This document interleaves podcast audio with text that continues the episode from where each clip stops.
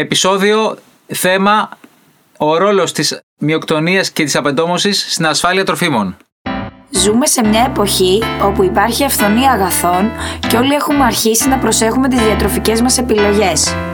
Αυτό όμως που δεν γνωρίζουμε είναι η ασφάλεια των τροφίμων κατά την επιλογή και την επεξεργασία τους. Γι' αυτό είμαστε εμείς εδώ να βοηθήσουμε έτσι ώστε όλοι να γίνουμε καλύτεροι και πιο συνειδητοί καταναλωτές. Καλημέρα. Καλημέρα. Έχω κοντά μου το Βλάση του Μπισμπίκη. Ε, Δυστυχώς σήμερα θα... δεν θα μας συνοδεύσει η Λεωνή. Αλλά θα έχουμε έναν εκλεκτό καλεσμένο, ο οποίος θα συζητήσουμε ένα εξαιρετικά ενδιαφέρον θέμα. Το οποίο και μας πάει και δεν μας πάει το μυαλό ότι μα λέμε τώρα τι δουλειά έχει η επεντόμωση και η μειοκτονία στην ασφάλεια τροφίμων, αλλά ε, θα δούμε το πόσο σημαντικό είναι τελικά η ασφάλεια τροφίμων, πώς συνδέεται με την μειοκτονία και την επεντόμωση και γιατί τα έχουν βάλει όλα τα συστήματα ασφάλειας τροφίμων τόσο σαν προαπαιτούμενο να, υπα- να έχει μια επιχείρηση τροφίμων την απεντόμηση και την μειοκτονία σαν κάτι πολύ βασικό για να πιστοποιηθεί μια εταιρεία, ε, ε, μια βιομηχανία τροφίμων.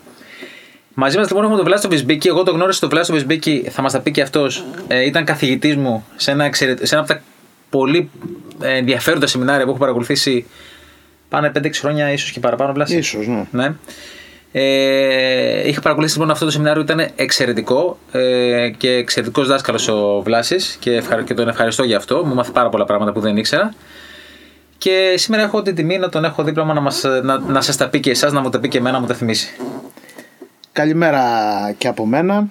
Ε, Νίκο, ευχαριστώ πάρα πολύ για την ε, πρόσκληση. Ε, χαίρομαι να μιλάω για όλα αυτά τα θέματα ε, τα οποία είναι εξαιρετικά σημαντικά ε, από την παραδοσιακή νοικοκυρά μέχρι τα σημερινά πρότυπα ας πούμε για την ασφάλεια των τροφίμων ε, ένα από τα σοβαρότερα θέματα είναι η ε, αποφυγή της επαφής των ε, ε, τροφίμων ε, με τα παράσιτα, με τα ποντίκια, με τις μύγες, τις κατσαρίδες και όλα τα άλλα έντομα. Ε, το εν μάλλον είναι το πιο, σ- η πιο σοβαρή αιτία μη συμμορφώσεων στους ελέγχους που γίνονται ας πούμε από τους επιθεωρητές στους χώρους τροφίμων μάλλον είναι το πιο, η πιο συχνή αιτία μη συμμορφώσεων από όλες τις άλλες. Ναι, ναι. Να πω σε αυτό το σημείο ότι στα, σε όλα τα συστήματα ασφάλειας τροφίμων που ακολουθούν οι βιομηχανίε υπάρχουν κάποια πράγματα που είναι προαπαιτούμενα. Δηλαδή, χωρίς αυτό δεν μπορείς να πιστοποιηθείς, δεν μπορείς να, δεν, δεν μπορείς να μιλήσεις για ασφάλεια τροφίμων. Ένα εξ αυτών είναι και η απαιτούμενη μειοκτονία. Άρα είναι τεράστια σημασία και στεκόμαστε πάρα πολύ και εμείς σε επιθεωρήσεις για αρκετή ώρα να δούμε πώς γίνεται αυτό το πράγμα και φυσικά οι εταιρείες χρειάζεται να έχουν έναν άνθρωπο να κάνει σωστά τη δουλειά τους γιατί είναι εξαιρετικά σημαντικό το ζήτημα. Η εργασία αυτή της απεντόμωσης και μειοκτονίας ε, ανατίθεται σε εξειδικευμένες εταιρείες, οι οποίες απασχολούν α, έναν α, ή περισσότερους φυσικά ανάλογα με το μέγεθος υπεύθυνους επιστήμονες έτσι όπως τους αποκαλεί ε, η ελληνική νομοθεσία. Ε, εξειδικευμένα λοιπόν συνεργεία, παρουσία και με ευθύνη του υπεύθυνου επιστήμονα ε, σε τακτά χρονικά διαστήματα επισκέπτονται τους χώρους τροφίμων και κάνουν όλα αυτά που πρέπει και όχι μόνο τους χώρους τροφίμων, κάθε χώρο βέβαια Φυσικά, ναι. ε, και κάνουν όλα αυτά που πρέπει προκειμένου να αποφύγουμε τις μολύνσεις από τα έντομα και τα τροκτικα Βλάση, να σε ρωτήσω, ε, να το προσεγγίσουμε σε, δι- σε δύο ε, οπτικές, θα έλεγα. Στη μία οπτική, στο κομμάτι της βιομηχανίας τροφίμων και να μας πεις εκεί πώς προσεγγίζεται την ασφάλεια τροφίμων και μετά τι μπορούμε να κάνουμε σπίτι μας εμείς για να αποφύγουμε τέτοια περιστατικά. Οπότε να δούμε στην βιομηχανία τι χρειάζεται να κάνεις και πόσο συχνά πρέπει να πηγαίνεις και τι κάνεις, ποιο είναι το πλάνο σε μια βιομηχανία; Πριν να φτάσουμε στη βιομηχανία πρέπει να ε, πούμε ότι τα παράσιτα ξεκινάνε πολλές φορές από το χωραφι όπου παράγεται ένα τρόφιμο γιατί τα τρόφιμα είναι προϊόντα της γεωργίας έτσι, και Προφανώς, της ναι. κτηνοτροφίας. Ξεκινάει λοιπόν το πρόβλημα από το χωράφι ή από το, την, την κτηνοτροφική μονάδα ε, μπαίνει το τρόφιμο σε φορτηγά, σε καράβια, σε τρένα, δεν ξέρω πού, μεταφέρεται σε αποθήκες ε, μιας προσωρινής αποθήκευσης, πάει σε με, επεξεργασία τροφίμων ε, που μπορεί να είναι συσκευασία, πλήσιμο, μεταποίηση όπως μπορούμε να το πούμε. Ε, ξαναφεύγει από εκεί με φορτηγά πάει σε τελωνία, περιμένει και στα τελωνία πολλές φορές κάμποσο καιρό. Λοιπόν φτάνει στην αποθήκη του Χονδρέμπορα πάει μετά στο λιανικό εμπόριο και τέλος πάντων το αγοράζουμε εμείς και το πάμε από το σούπερ μάρκετ το πάμε στο σπίτι μας, το αφήνουμε στην τροφοθήκη κάμποσο καιρό και μετά πάμε να το ρίξουμε στην κατσαρόλα να το μαγειρέψουμε. Όλη αυτή η διαδρομη χρειάζεται προσοχή. Σωστά. Προφανώς εντάξει δεν θα κάτσουμε να πούμε τώρα τι γίνεται μέσα στο φορτηγό αλλά στο εργοστάσιο, στην αποθήκη και στο σπίτι θα πρέπει να το πούμε είναι σταθμοί. Τέλεια. Λοιπόν. Τέλεια. Ωραία. Στο εργοστάσιο λοιπόν όπως ξέρεις σε καλύτερα από μένα γίνεται με την έναρξη ας πούμε της λειτουργίας του θα πρέπει να γίνει μια μελέτη από μια εταιρεία πεντόμου σημειοκτονίας λοιπόν η οποία θα αναλύσει τους κινδύνους που αντιμετωπίζει το τρόφιμο κατά τη διάρκεια της παραμονής του στο εργοστάσιο.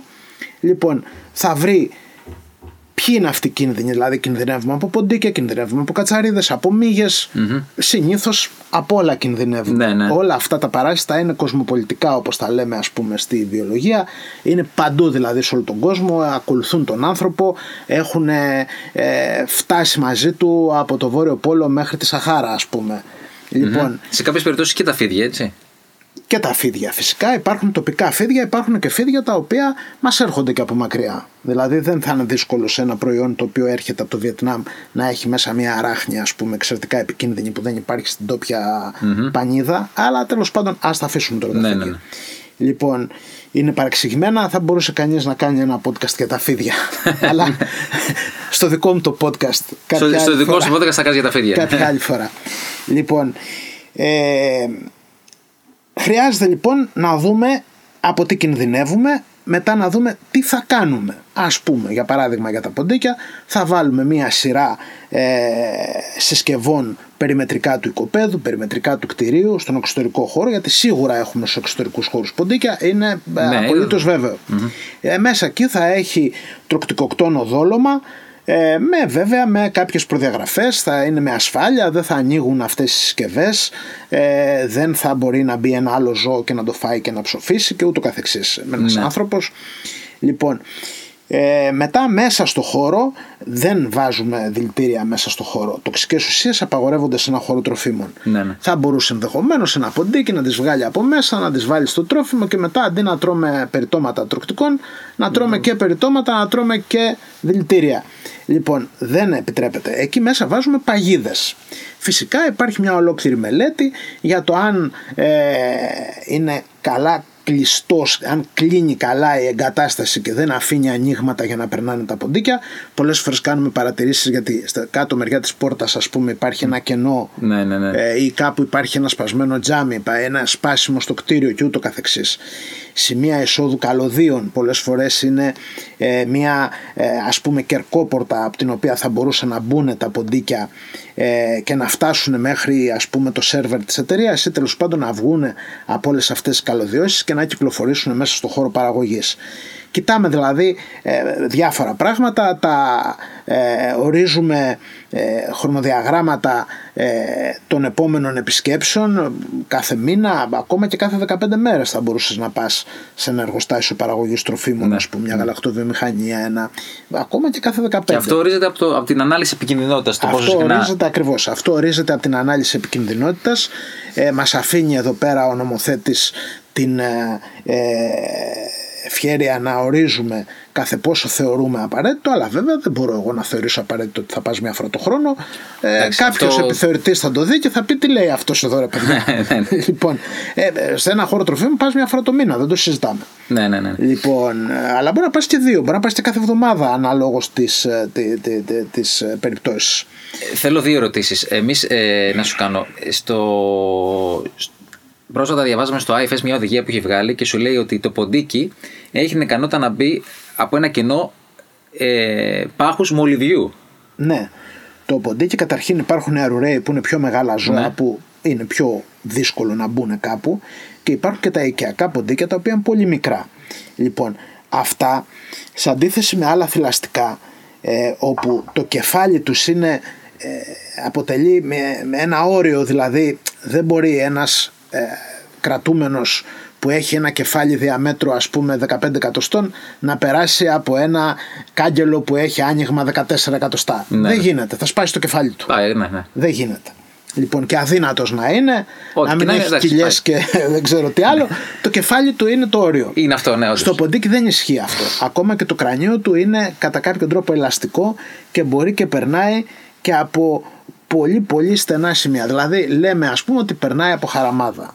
Περνάει από την κλειδαριά, ξέρω εγώ. Ναι, ναι, ναι. Εντάξει, τώρα αυτά είναι λίγο ανέκδοτα, αλλά έχει εξαιρετικές ικανότητες. Το μέγεθος του εχθρού μας, του αντιπάλου μας, και αυτό ισχύει ακόμα περισσότερο στα έντομα, είναι ένα όπλο στην προκειμένη περίπτωση. Δηλαδή, δεν είναι εύκολο να φράξεις ένα ολόκληρο εργοστάσιο από τα ποντίκια. Γι' αυτό χρειάζεται μια συνεχής εγρήγορση. Παγίδες παντού, ε, δολώματα με τοξικές ουσίες, ποντικοφάρμακα στον περιβάλλοντα χώρο και συνεχώς μια ε, διαρκής προσπάθεια. Φυσικά ε, μπαίνει και από τις πόρτες στα εργοστάσια υπάρχουν ράμπες από τις οποίες παραλαμβάνεται πρώτη ύλη Ναι, ναι. φορτώνεται ε, μετά το έτοιμο προϊόν και φεύγει αυτά είναι ανοιχτά όλη μέρα δεν, ε, είναι ανοιχτά, ανοίγουν, κλείνουν δεν, Ναι, βέβαια, δεν βέβαια. μπορείς να τα έχεις πάντα κλειστά Ναι, ναι. Να κάνω μια, ερώτηση- μια άλλη ερώτηση που το είχαμε ζητήσει και στο μάθημα τότε. Απλά θέλω να το, να το πεις και στον κόσμο εδώ. Τα δόλωματα που βάζουμε εντάξει εκεί έξω. Ε, είπαμε πριν σαφώς ότι μία φορά το χρόνο δεν, δεν αρκεί. Ε, αυτά τα δόλωματα έχουν- έχουν μια σχετική διάρκεια ζωής εντός οικών. Βέβαια, τα δολώματα είναι καταρχήν τρόφιμα. Αλλιώς γιατί να το φάει το ποντίκι; Ναι, είναι προφανώς. τροφοελκυστικό το δόλωμα, δηλαδή μια τροφή προσελκύει το ποντίκι για να το φάει. Φυσικά ταυτόχρονα έχει και μια τοξική ουσία μέσα η οποία δεν ανοιχνεύεται εύκολα από τα ποντίκια ε, και τέλος πάντων ε, καταφέρνει και τα ξεγελάει η τοξική ουσία ε, έτσι ώστε θα φάνε το τρόφιμο θα φάνε και το δηλητήριο Το και έτσι θα δηλητήριο, ψοφήσουν. Ε, το, ε, ε, οποιοδήποτε τρόφιμο να βάλεις έξω ας πούμε στη βροχή το χειμώνα μέσα στον ήλιο το καλοκαίρι μέσα στις σκόνες κάποια στιγμή θα λιωθεί κάποια στιγμή θα πάψει να είναι τρόφιμο θα είναι ένα σκουπίδι. Ναι. δεν έχει κανένα λόγο το ποντίκι να πάει να το φάει. Συνεπώς καταλαβαίνουμε ότι και το μία φορά το μήνα ας πούμε δεν είναι και τόσο σίγουρο ότι φτάνει, ότι είναι αρκετό. Σε ένα μέρος έτσι που έχουμε ποντίκια και που ε, θέλουμε οπωσδήποτε να μην μπουν μέσα στο κτίριο. Ναι, ναι, ναι. βέβαια. Θα μπορούσες να παράγεις ας πούμε ε, αλουμι- να κάνεις αλουμινοκατασκευές εκεί δεν θα ήσουν Ναι. τόσο απαιτητικός ή Σίγουρα. να παράγεις ξέρω εγώ ε, να έχεις ξύλα ξέρω εγώ δεν ξέρω να έχεις έπιπλα ας πούμε. δεν θα ήσουν το ίδιο Ναι, ναι, ναι. απαιτητικός με τα τρόφιμα ή με κάποια άλλα προϊόντα όπως τα φάρμακα και άλλα.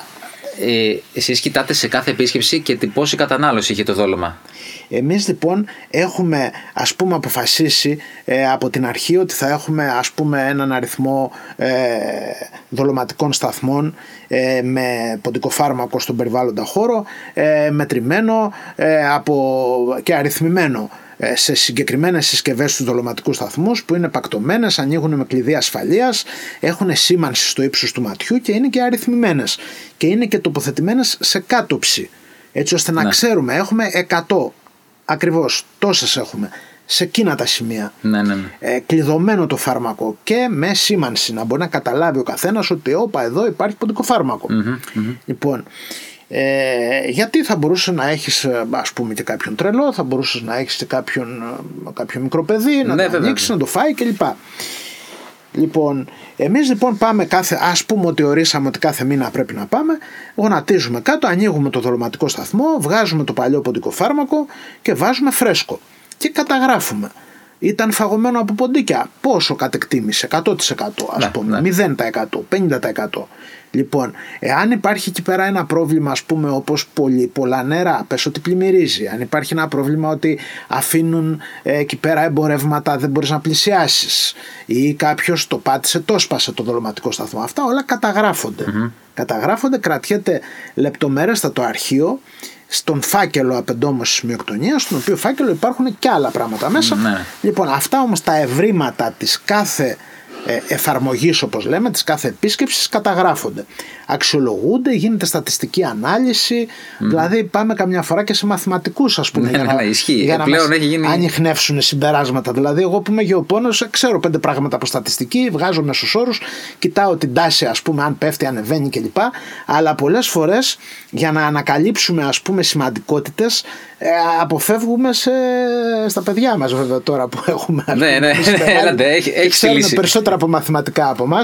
Λοιπόν, και ανακαλύπτουμε, ας πούμε, για παράδειγμα, ότι εκεί που η δολοματική σταθμή ήταν 5 πόντους ψηλά τοποθετημένη πάνω από το έδαφος, είχαμε στατιστικά στε- μεγάλη διαφορά, ας πούμε, στις καταναλώσεις. Άρα, λοιπόν, πρέπει να πάμε να τους κατεβάσουμε όλους στο επίπεδο του εδάφους, ας πούμε, για να είναι λειτουργικοί. Αλλιώς δεν, δεν, έχει μας νόημα. χρειάζονται. Ναι, ναι, ναι.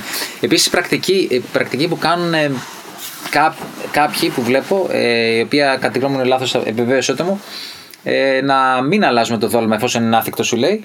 Δεν το αλλάζουμε. Εντάξει, τώρα κοιτάξτε να δείτε. Υπάρχει πάντα και μια οικονομική διάσταση κακά τα ψέματα. Λοιπόν, ε, υπάρχει και μια άλλη διάσταση περιβαλλοντική. Δηλαδή, αν σε έναν εσωτερικό χώρο, έξω δεν υπάρχει περίπτωση να το κρατήσεις. Και έχει Οκ. το χειμώνα και το καλοκαίρι και σε μέρη που τα πιάνει βροχή και σε μέρη που δεν τα πιάνει και εκεί που τα πιάνει ο ήλιος και εκεί που δεν τα Ναι, πιάνει. ναι, ναι. Το Δεν σώνεται. το φάρμακο θέλει πέταμα. Ναι, ναι. Δεν το συζητάμε. Τώρα το πέταμα είναι μια κουβέντα. Θα με ρωτήσεις μετά για τα Θα σου απόβλητα. πω, θα σου πω, ναι, ναι, ναι. Λοιπόν, ε, μέσα σε κάποιους χώρους που επιτρέπεται η χρήση, όχι σε χώρο τροφίμων, σε ένα βοηθητικό χώρο. Πες ότι έχεις ένα μηχανολογικό χώρο μέσα στο κτίριο, σε ένα υπόγειο, σε έναν άλλο όροφο και πες ότι έχεις εκεί δολο, δολώματα. Εκεί θα μπορούσες να μην το πετάξεις. Δηλαδή, αν δεις ότι το φάρμακο έχει το χρώμα του, ας πούμε, το οποίο συνήθως είναι έντονο χρώμα, να φαίνεται, ας πούμε, να το πιάνει το μάτι. Λοιπόν, ε, έχει το σχήμα του, δεν έχει αλλοιωθεί, δεν έχει. Εντάξει, έχεις την εμπειρία να καταλάβεις ότι αυτό το φάρμακο τώρα μέχρι την επόμενη φορά που θα Θα είναι ξανάρθεις θα είναι οκ. Ε, δεν το Εντάξει, πετάς. μια χαρά. Γιατί δημιουργείς ένα απόβλητο, ας πούμε, το οποίο ε, τελικά θα σου έρθει στο πιάτο σου, ας πούμε. Θα Ναι, σου ναι, έρθει ναι, στο ναι. νερό σου. Ε, αν δεν διαχειρισ- το διαχειριστείς και σωστά. Άρα κάνεις στο μυαλό σου μια, Συνεπώς- μια ανάλυση ρίσκου εκεί, αν χρειάζεται να τα αλλάξεις. Ακριβώς. Δηλαδή, κάνεις εκεί πέρα μια οικονομία εντός εισαγωγικών, ας πούμε. Το φαγητό τους, γιατί είναι φαγητό, όπως είπαμε. Ε, χρειάζεται να τα αλλάζουμε. Ε, να μην τους το- βάζουμε συνέχεια το ίδιο φαγητό. Ναι. Ε, το φαγητό ε, βέβαια χρειάζεται να ανταλλάζουμε. Υπάρχει, υπάρχουν δύο-τρεις δραστικές και περισσότερες, αλλά τέλος πάντων οι πιο συχνά χρησιμοποιούμενες είναι δύο δραστικές. Ε, θα μπορούσε να περιμένει κανείς ας πούμε ότι μπορεί στη μία δραστική να υπάρχει μια ανθεκτικότητα άρα κάποιοι πληθυσμοί τρώνε τη μία δραστική α, και δεν ψοφάνε που δεν έχουμε σοβαρά προβλήματα ανθεκτικότητας αλλά ε, δεν είναι μακριά η ώρα που θα τα αποκτήσουμε ας πούμε. Αναφέρονται προβλήματα ανθεκτικότητας.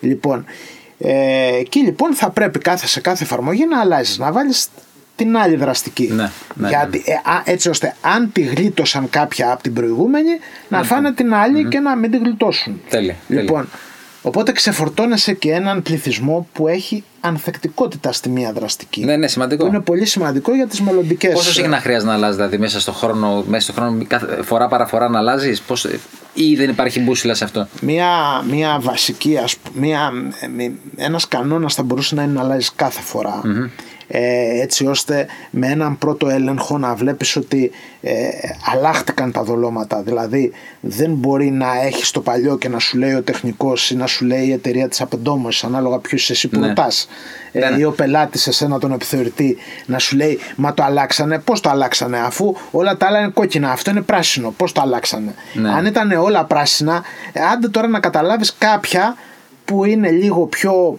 ε, μεταχρωματισμένα, λίγο πιο αλλοιωμένα από τα άλλα, άντε να αποδείξεις ότι δεν αλλάχτηκαν ή Ναι, ότι ναι. αλλάχτηκαν. Άρα λοιπόν, εγώ προσωπικά λέω ότι σε κάθε εφαρμογή πρέπει να αλλάζετε το ποντικό Τέλεια, φάρμακο, τέλεια, τέλεια. έτσι ώστε να είμαστε και σίγουροι ότι αλλάχτηκαν όλα. Ναι, σούπερ, τέλεια, άψογα. Και πού τα πετάμε τελικά; Ε, τα μαζεύουμε τα ποντικοφάρμακα, τα μαζεύουμε. Ε, στο χέρι μας έχουμε ένα κουβά με το φρέσκο το ποντικοφάρμακο και έναν άλλο κουβά με το απόβλητο. Τα μαζεύουμε, τα γυρίζουμε στην αποθήκη μας, τα βάζουμε σε ένα μεγάλο έτσι περιέκτη, σε ένα βαρέλι που κλείνει καλά ας πούμε και έχουμε μια συμφωνία με μια εταιρεία διαχείρισης τοξικών αποβλήτων ε, και μία φορά το εξάμηνο, το χρόνο, όταν γεμίζει η αποθήκη Ναι, μας ναι. τέλος πάντων, τους φωνάζουμε, έρχονται, τα ζυγίζουν, τα παίρνουν, πληρώνουμε ένα σκασμό λεφτά και πάνε μετά εκεί που πρέπει τέλος πάντων, που Εντάξει, ορίζει μετά, ναι. νομοθεσία και Ναι, ναι, ναι, ναι.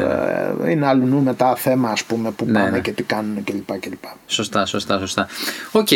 Πάμε και σε, στα, στα ιπτάμενα και στα υπόλοιπα έρποντα, στις κατσαρίδες. Στα... Πάμε στη- στα έντομα, πάμε στα έντομα. Τα έντομα, ε, πριν αρχίσεις να ρωτάς, θα πρέπει να πούμε ότι ε, έχουν μια πολύ μεγάλη ποικιλομορφία.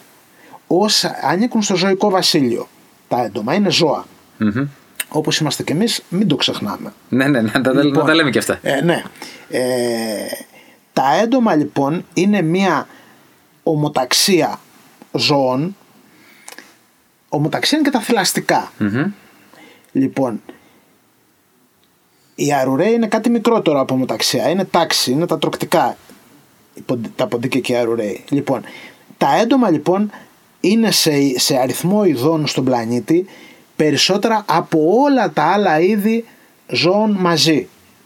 Έχουμε δηλαδή μια τεράστια ποικιλομορφία. Εντυπωσιακό. Αυτό σημαίνει ότι έχουν κατακτήσει όλη τη στεριά. Στη θάλασσα δεν έχουμε πολλά έντομα. Έχουμε όμως συγγενεί τους τα αρθρόποδα, γαρίδες, διάφορα Ναι, άλλα, ναι, ναι, ναι. τα οποία πολλές φορές τα τρώμε κιόλας και είναι και ωραιότατα. λοιπόν, ε, έχουν κυριαρχήσει σε όλο τον πλανήτη. Δεν υπάρχει μέρος, δεν υπάρχει γονίτσα της γης, ας πούμε, μικρή σπηλιά, μικρή χαραμάδα, μικρή, μικρό βουνό, μικρό νησάκι που να μην έχει έντομα. Και τρώνε οτιδήποτε. Δηλαδή το πούζο και το τι τρώω είναι λίγο πολύ ταυτόσιμο ας πούμε. Έχει γίνει μια εξέλιξη τέλος πάντων που έχει δουλέψει πολύ στα έντομα η εξέλιξη, σε όλα τα αρθρόποδα έχει δουλέψει πολύ καλά η εξέλιξη με αποτέλεσμα να έχουμε έντομα που τρώνε οτιδήποτε. Υπάρχουν έντομα που τρώνε φάσματα, που τρώνε ξύλα, που τρώνε χαρτιά, που τρώνε τρόφιμα, που τρώνε οτιδήποτε, που τρώνε περιτώματα ε, ζώων που τρώνε σκουπίδια, οργανική ύλη σε αποσύνθεση, οτιδήποτε, οτιδήποτε. Αυτό σημαίνει ότι θα μπορούσαν να μας έρθουν έντομα από οπουδήποτε και να μας προσβάλλουν τα τρόφιμα. Κάποια έντομα τρώνε ξύλα. Αυτά δεν μας ενδιαφέρουν Ναι, ναι. τόσο όταν μιλάμε για τα τρόφιμα. Σωστά. Κάποια έντομα τσιμπάνε και πίνουν αίμα. Μας ενδιαφέρει πολύ όταν πρόκειται για Ο- ναι, πάρτι το μας, κουνούπι- το βέβαια. κουνούπι δεν είναι- δεν είναι πολύ ευχάριστο. Λοιπόν, ε, ενδιαφέρουν πάρα πολύ τους γιατρούς γιατί μεταδίδουν βέβαια. ασθένειες και ε, το μεγα- κουνούπι είναι ο μεγαλύτερος οχθρός του ανθρώπου. Ας πούμε. 600-700 χιλιάδες κόσμος πεθαίνουν κάθε χρόνο από μαλάρια, πολλονοσία, η οποία μεταδίδεται από κουνούπια. Λοιπόν, τέλος πάντων, ε, τα έντομα που τρώνε την τροφή του ανθρώπου, ε, τα έντομα δηλαδή που ουσιαστικά είναι έντομα αποθηκευμένων προϊόντων, ε, τρέχουν προς τα, έντομα, προς τα τρόφιμα. Ναι. Τρέχουν, Ναι, τα ναι. μυρίζονται από χιλιόμετρα και τρέχουν.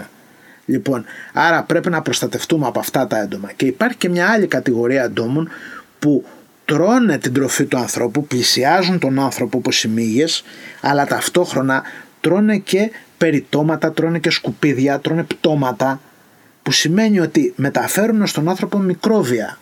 Μμ. Μολύνουν δηλαδή τα τρόφιμα, Ναι, ναι, τα βέβαια. οποία μετά θα τα φάει ο άνθρωπος και κινδυνεύει από ασθένειες. Ναι, ναι, βέβαια. Αυτό ισχύει και με τα ποντίκια φυσικά. Λοιπόν, ε, αυτά λοιπόν τα έντομα όπως οι μύγες και οι κατσαρίδες επειδή τρέφονται και ζουν σε χώρους πολύ πολύ βρώμικους που είναι γεμάτοι μικρόβια εάν έρθουν σε επαφή με τα τρόφιμα θα ε, τα μολύνουν Ναι, και θα είναι επικίνδυνα μετά για τη δημόσια υγεία.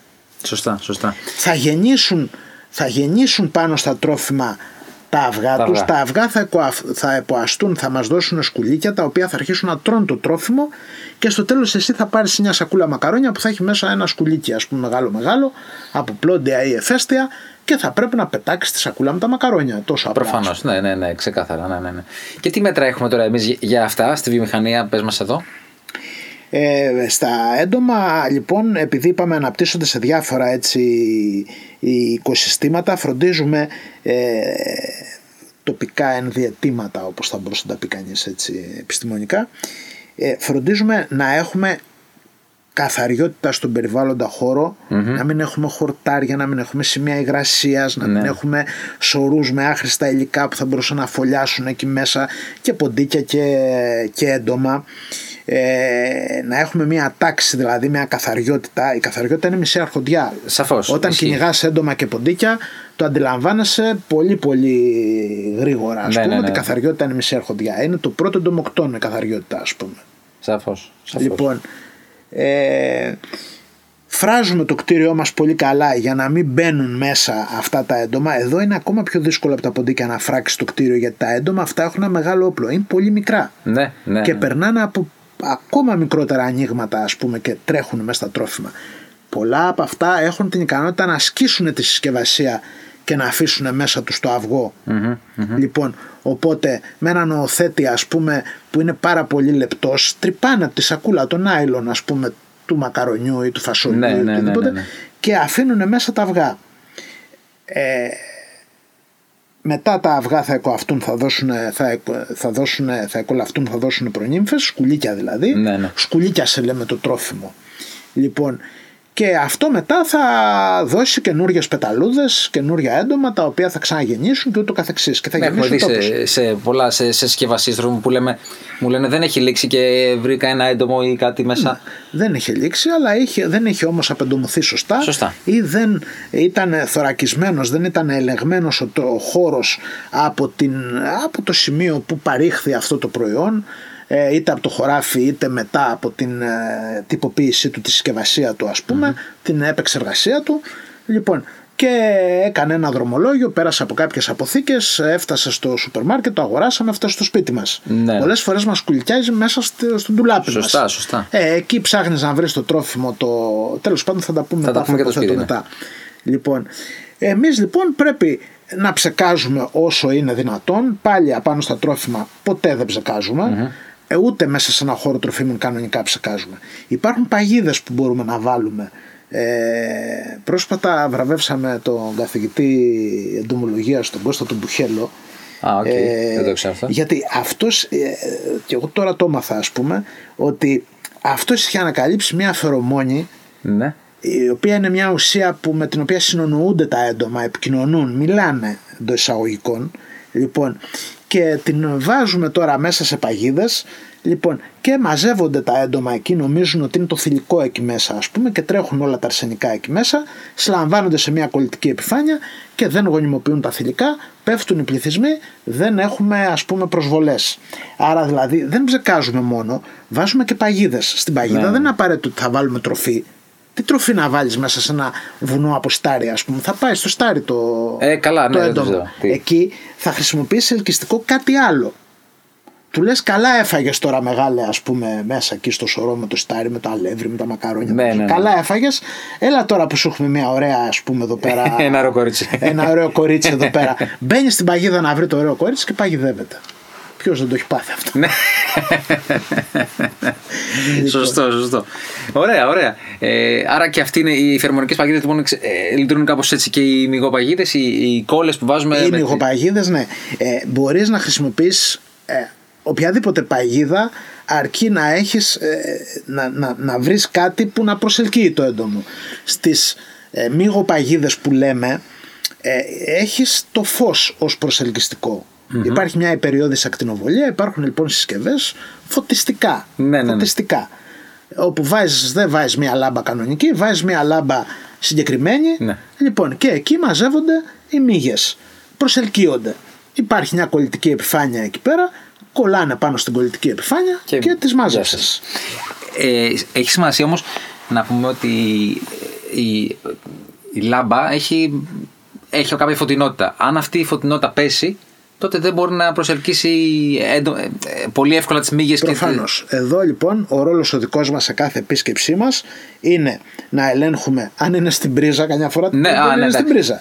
Αν έχει καεί η λάμπα, αν έχει χαλάσει ας πούμε η συσκευή για κάποιο λόγο.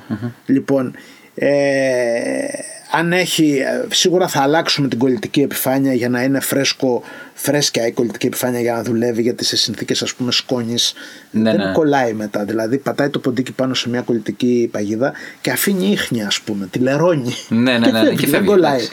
Λοιπόν, ε, αν, είναι, αν υπάρχει πολύ σκόνη. Άρα λοιπόν πρέπει να τα ε, αντικαθιστάς αυτά έγκαιρα ας πούμε. Λοιπόν, και βέβαια η- η- ο λαμπτήρας εκτός από την περίπτωση που κάει και, και ας μην καεί, μία φορά το χρόνο αλλάζεται. Ναι, ακριβώς. Ξέρεις δηλαδή την τάδε μέρα κάθε χρόνο ας πούμε το Νοέμβρη θα αλλάζω σε αυτό το έργο θα αλλάζω όλους τους Ναι. ναι.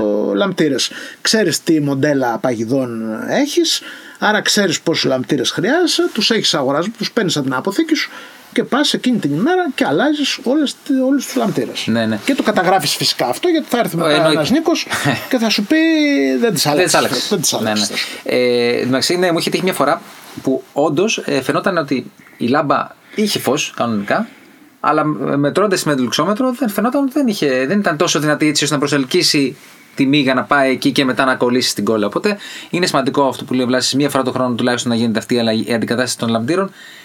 Έχουν, δεν έχουν καεί. Αν έχουν καεί, φυσικά θα έχουν αλλάξει νωρίτερα. Εντάξει, το συζητάμε. Ακριβώς. Τέλεια. Ωραία. Ε, κάτι άλλο για μέγες, κάτι σως για, για τη βιομηχανία που σου έρχεται να πεις; Όχι. Εντάξει, ε, για τη μίγα, εντάξει, δεν νομίζω ότι υπάρχει κάτι για τη μίγα. Γενικώ στη μίγα δεν θέλουμε περιτώματα, δεν θέλουμε σκουπίδια. Okay. Δεν θέλουμε αδέσποτα έξω και να αφήνουν τα περιτώματά τους από εδώ και από εκεί.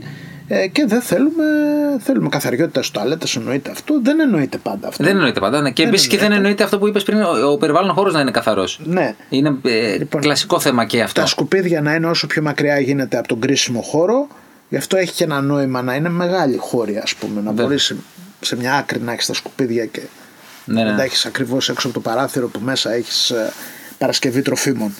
Ε, Κάδι ψεκάζονται, Αυτά για τις μύγες. Δεν βλέπω κάτι άλλο για, για τις μύγες. Για, τις, ε, για τα βαδιστικά, για, τα, για τις ε, κατσαρίδες έχουν κάτι άλλο να πούμε. Ναι, οι κατσαρίδες ζουν κυρίως, οι μεγάλες κατσαρίδες, η περιπλανέτα Αμερικάνα, η Αμερικάνικη μεγάλη κατσαρίδα που έχει ένα μέγεθος 3-4 εκατοστά σε μήκος, ε, ζει κυρίως στις αποχετεύσεις. Άρα λοιπόν ελέγχεις τις αποχετεύσεις σου. Ψεκάζεις δηλαδή τις αποχετεύσεις σου.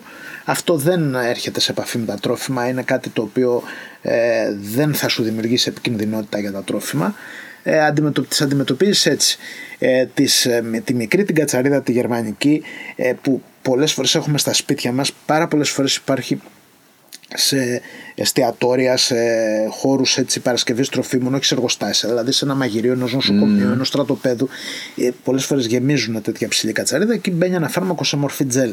Αυτό μπορείς να το χρησιμοποιήσεις σε ένα χώρο τροφίμων. Δεν απαγορεύεται. Okay, okay, Αυτό. Ε, είναι κάπως είναι ακίνδυνο δηλαδή σε σχέση με το να ψέκαζες από εδώ και από Λοιπόν, ε, έχει μια σημασία όταν παραλαμβάνουμε ε, την πρώτη ύλη μας να την ε, ελέγχουμε έτσι ώστε να μην παραλαμβάνουμε ε, παρτίδες μολυσμένες. Δηλαδή μπορεί να φτιάχνεις παγωτό σε, σε μια βιομηχανία, να παραλαμβάνεις κάποια πρώτη ύλη που είναι γεμάτη τριμπόλιουμ ας πούμε. Ε, αυτό τώρα πώς να στο σκοτώσω εγώ, δεν είναι εύκολο. Όταν ναι. παίρνει να διάζει το τσουβάλι εσύ και έχει μέσα ένα σωρό τριμπόλιουμ, αυτά θα βγουν στο παγωτό. Δεν γλιτώνεις δηλαδή. Τι να σου κάνω εγώ. Ναι, ναι, είναι, ε, είναι, είναι τελειωμένη και η υπόθεση. Πρέπει πλέον, δηλαδή να καταστήσουμε σαφές ότι εμείς δεν είμαστε μάγοι. Να. να πάμε εκεί πέρα και να κάνουμε, ας πούμε, με το μαγικό ραβδάκι κάτι να πούμε άμπρα κατάμπρα και να λυθεί ναι, το πρόβλημα. Ναι, ναι. Εμείς θέλουμε να είμαστε συντονιστές μιας μεγάλης προσπάθειας στην οποία συμμετέχει ο κάθε εργαζόμενος στο εργοστάσιο, συμμετέχει φυσικά ο ιδιοκτήτης, προφανώς, εννοείται, προφανώς. και όποιοι άλλοι υπεύθυνοι ε, ε, καθαριστές, συντηρητές, ε, διάφορες άλλες ειδικότητες, διάφορα άλλοι εργαζόμενοι μέσα. Ναι, ναι. Λοιπόν, ο έλεγχος των εισερχομένων, να πω εδώ, Βλάση, στην βιομηχανία είναι πάρα πολύ σημαντικό κομμάτι και εστιάζουν πάρα πολύ σε αυτό. Και ο έλεγχος των παλετών να είναι σε καλή κατάσταση, να μην βρίσκουν υπό τη σημάδια, υπό τη κοκούρα, να το πω απλά, ή άλλα σημάδια έντομα μικρά. Είναι εξαιρετική σημασία γιατί αν βγουν μέσα στο εργοστάσιο, μετά αυτό που λέει ακριβώς ο Βλάσης, είναι εξαιρετικά δύσκολο να το διαχειριστούν μετά. Ναι. Ακόμα και η εταιρεία δεν μπορεί να σου κάνει θαύματα μετά. Αν είχες παλέτες, ας πούμε, οι οποίες είχαν μείνει για ένα διάστημα σε ένα χώρο που ήταν γεμάτος ψηλή κατσαρίδα. Λοιπόν, μετά με κάποιο τρόπο φτάνανε σε σένα οι παλέτες uh-huh. αυτές. Ε, με, την έπαιρνες εσύ στην παλέτα, την έβαζες μέσα στο εργοστάσιο ναι, ναι, ναι. σου. Αυτά είναι γεμάτη αυγά από κατσαρίδες. και μετά από λίγο γέμιζε ο τόπος. Δηλαδή τα ζούμε κάθε μέρα αυτά. Ναι, ναι, ναι, ναι. Λοιπόν, σήμερα οι παλέτες περνάνε από απεντόμωση. Μπράβο, αυτό δηλαδή, να πω τώρα. Ναι, μπαίνουν σε ειδικούς κλειβάνου και γίνεται απεντόμωση με θερμοκρασία. Ναι. Μην φανταζόμαστε, στην, όταν ακούμε απεντόμωση, μην φανταζόμαστε κάποιον φουκαρά με μια ψεκαστήρα στην πλάτη να ψεκάζει. Και ναι, αυτό να φανταστούμε, είναι σημαντικό. Ναι, ναι. Άντε να φανταστούμε να φοράει και μια μάσκα.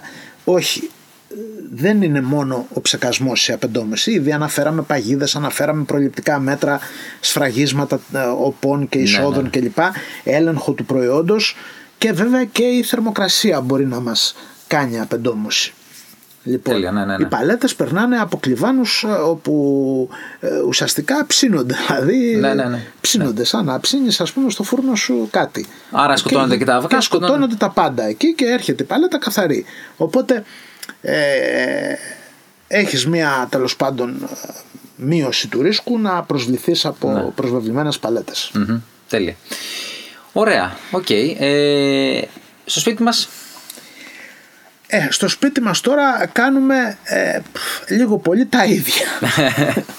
τα ίδια κάνουμε στο σπίτι μας. Γιατί Δηλαδή- πολλές φορές, ας πούμε, βρίσκουμε, ε, έχω, με- μου λένε, ξέρεις τι, α, βρή- ένα βρήκα στο μακαρόνι μου ή στο ρύζι μου ένα έντομο και έχει γεμίσει το ντουλάπι μου μετά γιατί αυτό είναι. Ωραία. Λοιπόν, αν λοιπόν δούμε περίεργα, περίεργες πεταλουδίτσες ή δούμε περίεργα σκαθαράκια ε, και πολλά πολλά, μικρά τα σκαθαράκια, πολύ μικρά και οι πεταλούδες σε σχέση με άλλες που βλέπουμε έξω και αυτές μικρές είναι. Λοιπόν, τότε κατά πάσα πιθανότητα μας έχει προσβληθεί ένα προϊόν. Οκ. Πάμε λοιπόν στην τροφοθήκη. Καταρχήν πάμε εκεί που βλέπουμε τις περισσότερες. Όσο πλησιάζεις προς σημεία που είναι περισσότερες οι πεταλούδες ας πούμε από άλλα σημεία τόσο πλησιάζεις προς την πηγή, Ναι, ναι. προς την εστία. Λοιπόν, θα φτάσουμε σε ένα ντουλάπι το οποίο έχει αποθηκευμένα τρόφιμα και θα δούμε εκεί ας πούμε κάποιο ξηρό καρπό, κάποιες νυφάδες βρώμης, κάποια, κάποιο ρύζι, κάποιο αλεύρι, κάτι ας πουμε να έχει προσβληθεί και να βγαίνουν ας πούμε στο χώρο οι πεταλούδες αυτές ή τα σκαθάρια αυτά. Λοιπόν, η πρώτη μας δουλειά είναι να πετάξουμε αυτό το προϊόν για να μην το φάμε βέβαια. Τα έντομα προκαλούν αλλεργίες, δημιουργούν προβλήματα. Δεν τα τρώμε τα έντομα, αν και σιγά σιγά θα αρχίσουμε να τα τρώμε, αλλά και αυτό είναι ένα θέμα. Ήδη έχουν εγκριθεί κάποια, ναι. Ενός άλλου podcast. Ας Ναι, πούμε, ναι, τις ναι, ναι. καλέσω εγώ στο δικό μου. λοιπόν, ε, ε, θα πάμε λοιπόν στο ντουλάπι, θα βρούμε το τρόφιμο και θα το πετάξουμε. Λοιπόν, θα καθαρίσουμε με τη σκούπα την ηλεκτρική όλους τους χώρους εκεί μέσα που έχουν τα εντομάκια αυτά. Θα σκα... Εμείς θα μαζεύουμε τα έντομα, θα ψάχνουμε για σκουλικάκια, αλλά θα καθαρίζουμε τόσο καλά που θα μαζεύουμε και τα αυγά τα οποία δεν τα βλέπουμε. ναι, αυτό είναι σημαντικό Λοιπόν, γιατί. δεν χρειάζονται χλωρίνες εκεί και υνοπνεύματα και τέτοια πράγματα ας πούμε. Ούτε ντομοκτόνο χρειάζεται μέσα στο ντουλάπι με τα τρόφιμα. Ναι, ναι. Η σκούπα ηλεκτρική είναι το καλύτερο εργαλείο. Τέλεια. τέλεια, Λοιπόν, τέλεια. όπου τα βλέπεις τα μαζεύεις με τη σκούπα. Και βάζεις μετά μία φερομόνη μέσα να σου πιάσει ό,τι τέλος πάντων Ό,τι έχει εξακολουθεί μείνει. να υπάρχει. Ναι, ναι, ναι. ναι. Και ελέγχεις και τα υπόλοιπα τρόφιμα το πιθανότερο είναι πως δεν θα σου έχει προσβάλει κι άλλα τρόφιμα, άλλα είδη τροφίμων. ναι, ναι. Λοιπόν, άρα λοιπόν τα, δεν τα πετάς τα υπόλοιπα, τα κρατάς. Καλά είναι να μην αφήνουμε το, το τρόφιμο που παίρνουμε να το βάζουμε σε βάζα, να μην το αφήνουμε στο σακουλάκι αυτό με το οποίο το παίρνουμε. Ε, φασόλια, δηλαδή ναι. διάφορα ας πούμε προϊόντα. Ε, να μην το ρίζα και τέτοια, θα μπορούσαμε να τα βάζουμε σε βάζα. Εγώ προσωπικά αυτό κάνω στο σπίτι. Ναι, ναι, ναι, ναι. Με το που έρχονται ας πούμε, ε, δόξα τω Θεώ βάζα έχουμε χιλιάδες ας πούμε Άπειρα, ναι. από πράγματα που αγοράζουμε. Λοιπόν, αυτά τα γνωστά βάλινα γυάλινα Γυάλινα, βάζα, γυάλινα, τα οποία γυάλινα. παίρνουν ένα σακολάκι φασόλια, ας πούμε, ένα σακολάκι φακές. Ναι, ναι, ναι, Το ναι. χωράνε, ας πούμε. Μια Λοιπόν, χαρά. ε, και τα βάζουμε σε τρόφιμα, σε θήκες τέλος πάντων τέτοιες ασφαλείας και το ντουλάπι πρέπει να έχει μια ασφάλεια, να μην μπαίνουν μέσα ποντίκια, ας πούμε, σε ενδεχόμενο που θα σου μπει ποντίκι σε μια σύγχρονη κουζίνα στε- και στο ενδεχόμενο που θα σου μπει ποντίκι μέσα στην κουζίνα, δεν θα καταφέρει να μπει μέσα στο ντουλάπι. Σε μια σύγχρονη Ναι, κουζίνα. ναι, ναι, ισχύει. δεν θα καταφέρει. Αν τα τροφιμά σου τα έχεις στο ντουλάπι και όχι τα έχεις αφημένα πάνω σε Ναι, πάγκου ναι. και από εδώ και από εκεί. Εντάξει, άμα τα έχεις σε πάγκου, θα, θα κάνει πάρτι, δεν το συζητάμε. Εντάξει, ε, μια, εγώ θα έλεγα μια, μια πολύ χρήσιμη συμβουλή που θα ήθελα να πω ε, στον κόσμο είναι ότι δεν μαζεύουμε ένα σωρό πράγματα μέσα στο χώρο μας είτε είναι η κουζίνα μας είτε είναι η κρεβατοκάμαρά μας γιατί εκεί με τους κοριούς να δεις τι γίνεται στις κρεβατοκάμαρες Ε, άλλο θέμα αυτό, ναι. Λοιπόν, ε, δεν μαζεύουμε πολλά πράγματα έτσι μήπως τα χρειαστούμε κάποτε ή με ένα δώρο μας έκανε κάποιος ή- ό,τι χρειαζόμαστε πρέπει να έχουμε στο σπίτι ό,τι Ναι, δεν χρειαζόμαστε ισχύει, ισχύει, ισχύει. το πετάμε στα σκουπίδια, το χαρίζουμε, το πουλάμε. Δεν κρατάμε στο σπίτι χιλιάδες πράγματα. Άρα λοιπόν τα τρόφιμα στην τροφοθήκη, τα ρούχα στην τουλάπα, Και στα τα βιβλία στην τρόφιμα. βιβλιοθήκη, όχι από εδώ και από εκεί στίβες Ναι. με διάφορα πράγματα Σωστά, όπου σωστά. δεν μπορείς να καθαρίσεις τίποτα, όπου δεν μπορείς να ψεκάσεις πουθενά. Ναι, ναι, ναι, ναι.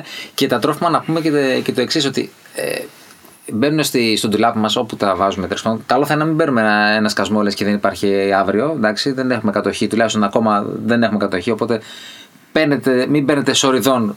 Γιατί έχει συμβεί αυτό, στη, ιδίως στην πρώτη εποχή του κορονοϊού που παίρναμε μακαρόνια 10, 15, 20 μακαρόνια λες και θα, δεν θα υπήρχε τίποτα. Οπότε μετά τα πετάξαμε γιατί κακή αποθήκευση ή μετά από πολύ ε, χρόνο που ήταν αποθηκευμένα στο ντουλάπι είχαν ζητήματα, βγάζανε ντομάκια και μετά τα πετάγαμε. Μάτε, άρα τα Υγρασίες. πληρώσαμε. Ναι, ναι, ναι. Και σημαντικό είναι να πούμε επίσης ότι όλα αυτά τα τρόφιμα ξηρής αποθήκευσης, έτσι όπως τα λέμε, έτσι όπως έχουμε πει και σε άλλα επεισόδια, χρειάζεται να έχουν μια κατάλληλη θερμοκρασία και υγρασία. Άρα, αν έχουμε ένα χώρο στο ντουλάπ, το ντουλάπ μας έχει πολύ υγρασία, μάταια θα έχουμε και διάφορα θέματα και με έντομα. Ακριβώς. Ε, ακριβώς. Έχουμε ξεχάσει να πούμε ότι στο εργοστάσιο το τελικό προϊόν απεντομώνεται και βγαίνει από το εργοστάσιο. Μμμ. Το τελικό προϊόν. Ε, γίνεται δηλαδή μια εφαρμογή συνήθως με φωσφίνη και με θερμή μέθοδο και φεύγει το προϊόν απεντομωμένο. Άρα λοιπόν με τη σωστή αποθήκευση, τη σωστή συσκευασία και την απεντόμωση που έχει γίνει σε κάποιο στάδιο λοιπόν ε, είμαστε εξασφαλισμένοι κατά έναν τρόπο ότι δεν θα σκουλικιάσει το τρόφιμο ας πούμε στο ντουλάπι Στο ντουλάπι μας, μας, ή ναι, στο ναι. σούπερ μάρκετ ας πούμε. Δεν θα σκουλικιάσει. Ε, και πολλές βιομηχανίες που έχουν θέματα με, με έντομα, ε, όσο με η βιομηχανία το, το, αλ- των αλεύρων, έχουν βρει και άλλους τρόπους από πριν με, κάποια, με κάποιους ειδικούς μηχανισμούς τέλος πάντων να σκοτώνουν ακόμα και τα αυγά έτσι ώστε να, να, να μην φτάσουν αυτά τα αυγά να γίνουν πεταλοδίτσε και ούτω καθεξής. Οπότε Ακριβώς. Αυτό είναι η απεντόμωση. Δηλαδή με φωσφίνη που είναι ένα αέριο ισχυρό, πολύ τοξικό δηλητήριο, με θερμή μέθοδο, με θερμο, χαμηλή θερμοκρασία, με ψηλή θερμοκρασία. Κάποιες ξηρές τροφές μπαίνουν στην κατάψυξη δύο μέρες, ψοφίσαν τα πάντα και φεύγουν μετά. Λοιπόν, ε, με αφαίρεση οξυγόνου, εκεί είναι μια πολύ αποτελεσματική σύγχρονη μέθοδος, ακριβή βέβαια ακόμα, όπου σε ένα χώρο αφαιρείς το οξυγόνο και ψοφάν τα πάντα. Γιατί και το αυγό είναι ένα ζωντανό πράγμα. Ε, έτσι. βέβαια. Δεν είναι... Ε, βέβαια. Άρα θεωρητικά, εφόσον σου λέει η ίδια συσκευασία πάνω ε, διατηρείται σε ξηρό και δροσερό περιβάλλον και εφόσον φεύγει από τη βιομηχανία με, με κάποιους πολύ καλούς όρους ότι το, το προϊόν είναι, είναι OK, γίνεται απελευθέρωση του προϊόντος και το προϊόν είναι OK. Άρα μετά έχουμε μεγάλο μερίδιο ευθύνης εμείς το που θα τοποθηκεύσουμε αυτό το προϊόν και άρα χρειάζεται και εμείς ε, να το αποθηκεύουμε σε όχι σε πολύ μεγάλη θερμοκρασία, όχι σε χώρους με πάρα πολύ μεγάλη υγρασία, γιατί αυτό το πολλές φορές συμβαίνει, το βλέπω, και μετά αυτός ο άνθρωπος φυσικά θα παραπονηθεί γιατί στο ίδιο το σπίτι ε, αλλίωσε το προϊόν. Ακριβώς. Αλλίωσε το προϊόν. Ωραία. Νομίζω ότι είμαστε, καλύψαμε τα, τα βασικά θέματα. Δεν ξέρω αν είναι κάτι άλλο Έτσι θες νομίζω να- εγώ θα μπορούσα να κάτσω εδώ μέχρι το βράδυ και να μιλάμε, Παιδιά, αλλά... ναι, είναι, είναι, εντάξει. ο άνθρωπος είναι βιβλιοθήκη ανοιχτή. Ε, πραγματικά από τους από τους πολύ καλούς ε, ανθρώπους που γνώρισα στη ζωή μου και ξέρει το κομμάτι εξαιρετικά. Και είσαι και από τους ε, ανθρώπους που γράψανε τον οδηγό μειοκτονία του Φέτ, σωστά; Ε, ναι, έχουμε πριν από μερικά χρόνια μια ε, μεγάλη ομάδα, δεν ήμουν μόνο εγώ βέβαια. Ναι, ε, ναι, ναι. ναι. ε, όπου συντάξαμε τον οδηγό ε, για την απεντόμαση μειοκτονία του ΕΦΕΤ. Ε, είναι ένα κείμενο το οποίο υπάρχει, ε, είναι πολύ καλό. Ε, τώρα ασχολούμαστε με τα μέσα προστασίας με το Ελληνιαέ. Α, τέλεια, Με μια τα χαρά. μέσα προστασίας εκεί τώρα φτιάχνουμε έναν καινούριο οδηγό. Ε, εντάξει, ε, πολλά πράγματα μπορεί να κάνει κανείς. Ο οδηγός μειοκτονίας πραγματικά είναι πάρα πολύ καλός για τις επιχειρήσεις τροφίμων. Οι περισσότερες το έχουν ήδη το να εφαρμόζουν, να τον ακολουθούν. Όσοι δεν, καλό θα είναι να, να, τον, να τον διαβάσουν γιατί είναι εξαιρε- πραγματικά εξαιρετικά με πολύ ωραίες φωτογραφίες μέσα, με πολύ ωραίες ε, ε, συμβουλές για το τι θα κάνεις. Ε, εξαιρετικά, εξαιρετικός. Ναι και εγώ να ευλογήσω και λίγο τα δικά σου γένια. ε, ο Νίκος ε, είναι από τους ελάχιστους, από τους εκατοντάδες μαθητές που είχα στο ήγε, στο Ινστιτούτο Γεωπονικών Εφαρμογών, στο κτήμα Συγκρού, το κληροδότημα του αείμνηου του Εθνικού Ευεργέτη Ανδρέας Συγκρού, ε, που κάνει σεμινάρια γεωπονικού έτσι περιεχομένου, είναι από τους μετρημένους στα δάχτυλα από τις εκατοντάδες μαθητές που δεν είναι ένας άνθρωπος που ζει από την απεντόμωση μειοκτονία. Είναι επιθεωρητής, είναι μελετητής. Δεν υπάρχουν άλλοι ας πούμε, είναι ελάχιστοι. Ενώ ε, θα έπρεπε να εκπαιδεύονται όλοι με όλα από λίγο, εντάξει. Για μένα ήταν, ήταν σημαντικό. Δηλαδή, δεν μπο- ε, εφόσον πάω να ελέγξω κάτι που λέγεται απεντόμωση μειοκτονία, ήθελα να είμαι εγώ, να, είμαι, να ξέρω πέντε πράγματα παραπάνω, έτσι ώστε να μπορώ να το ελέγξω καλύτερα. Δεν, μπο- δε- δεν, διανοεί το, δεν το είχα στο μυαλό μου κάπως διαφορετικά, οπότε ναι, ήταν μονόδρομος. Ακριβώς. Ακριβώς. Τέλεια. Βγάλα, ευχαριστώ πάρα, πάρα πολύ. Να είσαι Εγώ καλά. Εγώ σας Καλή ευχαριστώ. συνέχεια. Σας Και ακούω με ενδιαφέρον. Καλή συνέχεια. Να είσαι καλά, να είσαι καλά, Βράση. Ευχαριστούμε.